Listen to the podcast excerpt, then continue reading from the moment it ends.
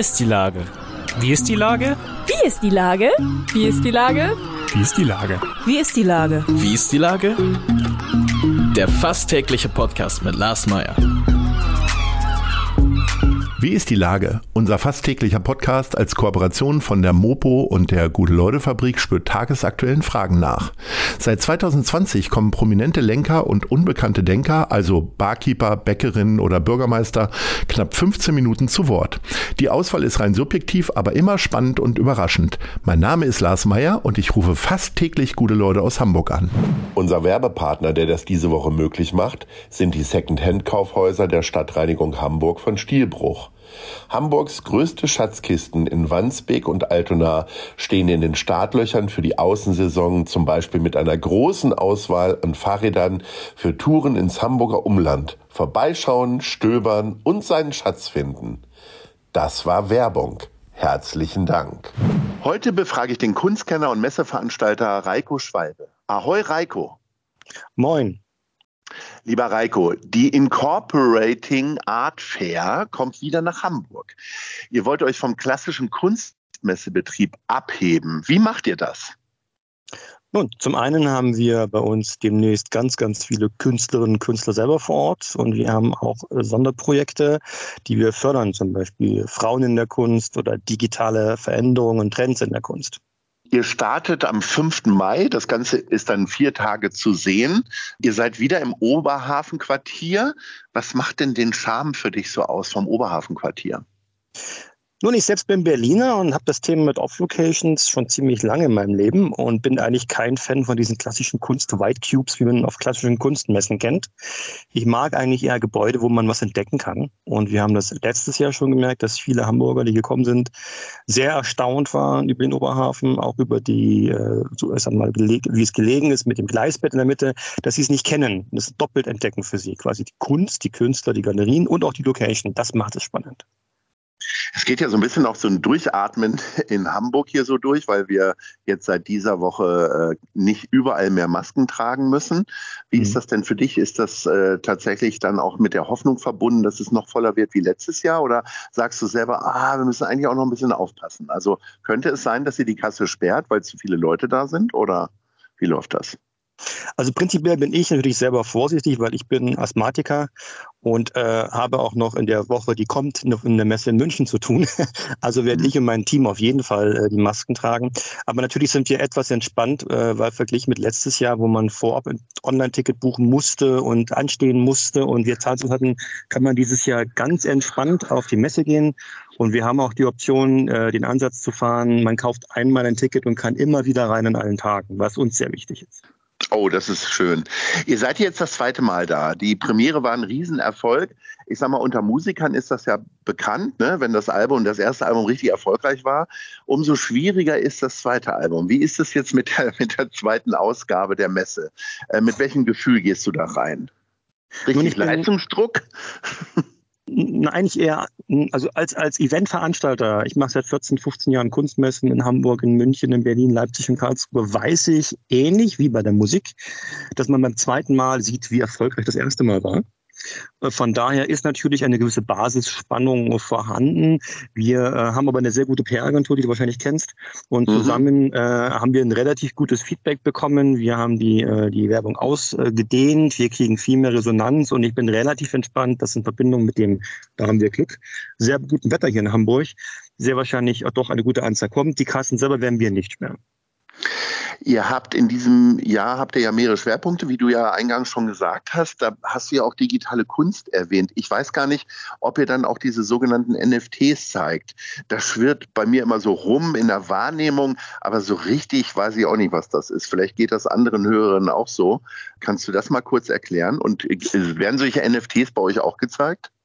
Ja, gerne. Also mir als, als eigentlich studierter Informatiker und BWLer ist es besonders wichtig, dass wir hier nicht auf irgendeinen Hype aufspringen, der in großen Kunstauktionen meistens von Bitcoin-Millionären äh, gehypt wird, sondern mir geht es darum, dass wir eine, eine, eine, einen Space haben, in dem drei, vier, fünf Künstler zeigen, wie digitale Technologien und digitale Anwendungen es schaffen, die Wertschöpfung, die kreative Wertschöpfung zu steigern. Und das ist quasi der Ansatz. Es muss nicht nur ein NFT sein. Wir werden auch eins haben von einer Galerie, die hier ist. Aber wir zeigen zum Beispiel 3D-Scans, 3D-Druck, On-Demand-Druck. Wir zeigen äh, virtuelle Räume. Wir zeigen Digital Painting. Wir zeigen künstliche Intelligenz, die Kunst erschafft. Es geht quasi um die Anwendung, um den Gästen näher zu bringen. Ja, es gibt viele Schlagwörter, aber guck mal, das ist eigentlich das und eigentlich macht das nur das und nicht jeder braucht einen JPEG, der jetzt quasi NFTs macht. Auch wenn ihr nur ein NFT zeigt, was ist denn, wofür steht das überhaupt, die Abkürzung und was ist das eigentlich genau? Also NFT steht für Non-Fungible Token, eine Technologie aus der Blockchain-Ecke, sage ich mal so, um es jetzt salopp zu sagen. Es geht mhm. quasi darum, es wird ein Echtheitszertifikat ausgestellt. Zum Beispiel dieses Kunstwerk wurde von Reiko Schwalbe, also mir gemacht, und das mhm. kann man nicht mehr verfälschen. So und mhm. mehr ist es eigentlich am Ende auch nicht. Das Originalkunstwerk äh, ist deswegen nicht digital. Es kann also auch NFTs für normale, also analoge Kunst geben. Aber es geht quasi um dieses Zertifikat, was man quasi in einer, ja, einer Blockchain festmacht, was nicht mehr änderbar ist. So, der Vorteil für die Künstler ist natürlich, dass aufgrund dessen, dass es digital hinterlegt ist, geht's eher nicht verlor verloren, also die Wahrscheinlichkeit ist gering. Und man kann genau nachvollziehen, wer kauft dieses Bild in Zukunft, weil der Künstler dann am Verkauf und Wiederverkauf auch partizipieren kann. Kommen wir mal zu einfacheren Themen. Ein Schwerpunkt ist auch Frauen in der Kunst. Ja. Äh, habt ihr jetzt ganz besonders viele Malerinnen und Künstlerinnen da oder wie soll ich den Schwerpunkt verstehen? Also prinzipiell weiß ich, dass wir bei uns immer eine höhere Anzahl von Frauen als Männer in der Kunst bei uns vor Ort haben. Was wir gemacht haben, wir haben die Münchner und die Hamburger GEDOC-Vereinigung. Das ist eine der ältesten Künstlerinnenvereinigungen Deutschlands äh, zu uns eingeladen. Beide bespielen eine Box. Hintergrund ist hier, die GDOC ist anders als zum Beispiel der BBK eine Vereinigung nur von Frauen und betrifft alle Kunstbereiche, also angewandte Kunst, Literatur, Musik, darstellende Kunst, bildende Kunst. Und die, diese beiden Positionen, und das ist der Vorteil bei uns oder der Reiz bei uns, Hamburg und München, kriegen bei uns quasi eine große Fläche und können sich in der breiten Öffentlichkeit präsentieren, was nach zwei Jahren Corona sehr, sehr gut ist für die, für die Künstlerinnen. Kannst du denn noch mit weiteren Namen protzen, sage ich mal, die so, äh, ich sag mal, oberflächlichen Kunstfreunden wie mir ja. vielleicht auch was sagen, die ihr ausstellt, vielleicht auch Hamburger ja. Künstler? Also prinzipiell haben wir an, an, an, an sag mal, Hochwertqualität eine, so eine kleine Werkschau von Max Kaminski. Der oh. gehörte, zur, zu, der gehörte zur, zur Dreierreihe Lüpertz, Immenhoff und Kaminski. Mhm. Mhm. Der ist ja vor zwei Jahren verstorben und wir haben mit dem Sohn aus Augsburg eine kleine äh, Werkschau hier, die seinen Meisterschüler Sebastian Lübeck ausstellt, der ebenfalls ausstellt. Mhm. Äh, aus Hamburg haben wir neben der GEDOC Hamburg wieder die Vivac und Aqua äh, Kollegen, die ja dieses Jahr endlich die Millantor-Galerie machen und da machen wir eine kleine Preview bei uns. Ja. Mhm. Oh, genau. das ist und, schön. Ja. Und wir haben die äh, Urban Shit Gallery zum Beispiel äh, aus Hamburg und mhm. ganz wichtig für uns das Elblick Magazin, mit dem wir seit zwei Jahren kooperieren, die wiederum selber Künstler bei uns ausstellen und denen auch so eine Bühne geben. Also das ist ja wirklich ein, eine ganz bunte Tummelei, die ihr da veranstaltet. Jo. Bist du dann den ganzen Tag da vor Ort? Tatsächlich? Oder musst du dann auch mal raus und läufst um Block und guckst dir das Oberhafenquartier an? Gut, meistens schlafe ich ja hier. Nein, also äh, normalerweise ist es bei uns Messemachern so. Also am Dienstag nach der Messe sind wir meistens krank als Veranstalter, weil die Anspannung abfällt. Aber wir haben ja nächste Woche unsere Messe in München. Von daher, ja, ich bin jeden Tag vor Ort zu den Öffnungszeiten. Aber ich bin ehrlich, zwischendurch spaziere ich um Block äh, und gönne mir auch mal ein, äh, ein Alsterbier. Wie, wie wichtig ist denn Hamburg? Also als, also wir haben ja über das Oberhafenquartier gesprochen, aber auch Hamburg als Standort für dich, als Messestandort. Also man sagt ja, hier ist unglaublich viel Geld. Ist das für diese Art von Kunst dann schon entscheidend oder komme ich da auch, äh, kann ich da hingehen, wenn ich nur einen Huni habe oder so? Also das ist genau eines der, der ich sag mal, Unterscheidungsmerkmale von, von, von anderen Messen. Also wir haben weder den Fokus auf rein dekorative Kunst, noch setzen wir der Kunst ein Limit. Wir eigentlich wollen, ist, dass jedermann, der sich für Kreativität, äh, für schöne Sachen interessiert, vorbeikommen kann.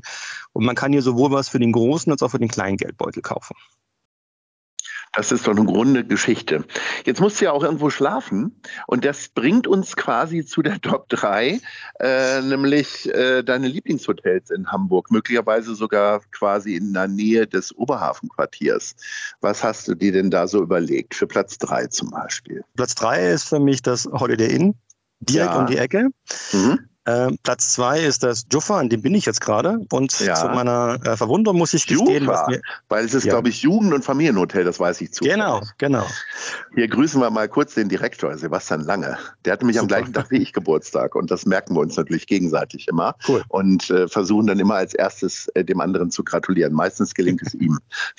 okay, Platz und Platz eins. Platz eins ist das 25 Hours Hotel. Das gefällt mir hier sehr gut. Auch sehr schön. Gut, da hat Ja. keiner mit mir zusammen Geburtstag, deswegen können wir jetzt keinen grüßen. Lieber Reiko, ich wünsche dir äh, ganz viel Vergnügen, vor allen Dingen Erfolg und ähm, aller guten Dinge sind drei. Also insofern freue ich mich, äh, wenn ihr demnächst wieder in Hamburg seid. Aber jetzt erstmal eine erfolgreiche Messe der Incorporating Art Fair vom 5. bis 8. Mai in Hamburg im Oberhafenquartier. Ahoi. Super, vielen Dank. Ahoi. Tschüss. Eine Produktion der Gute-Leute-Fabrik in Kooperation mit der Hamburger Morgenpost.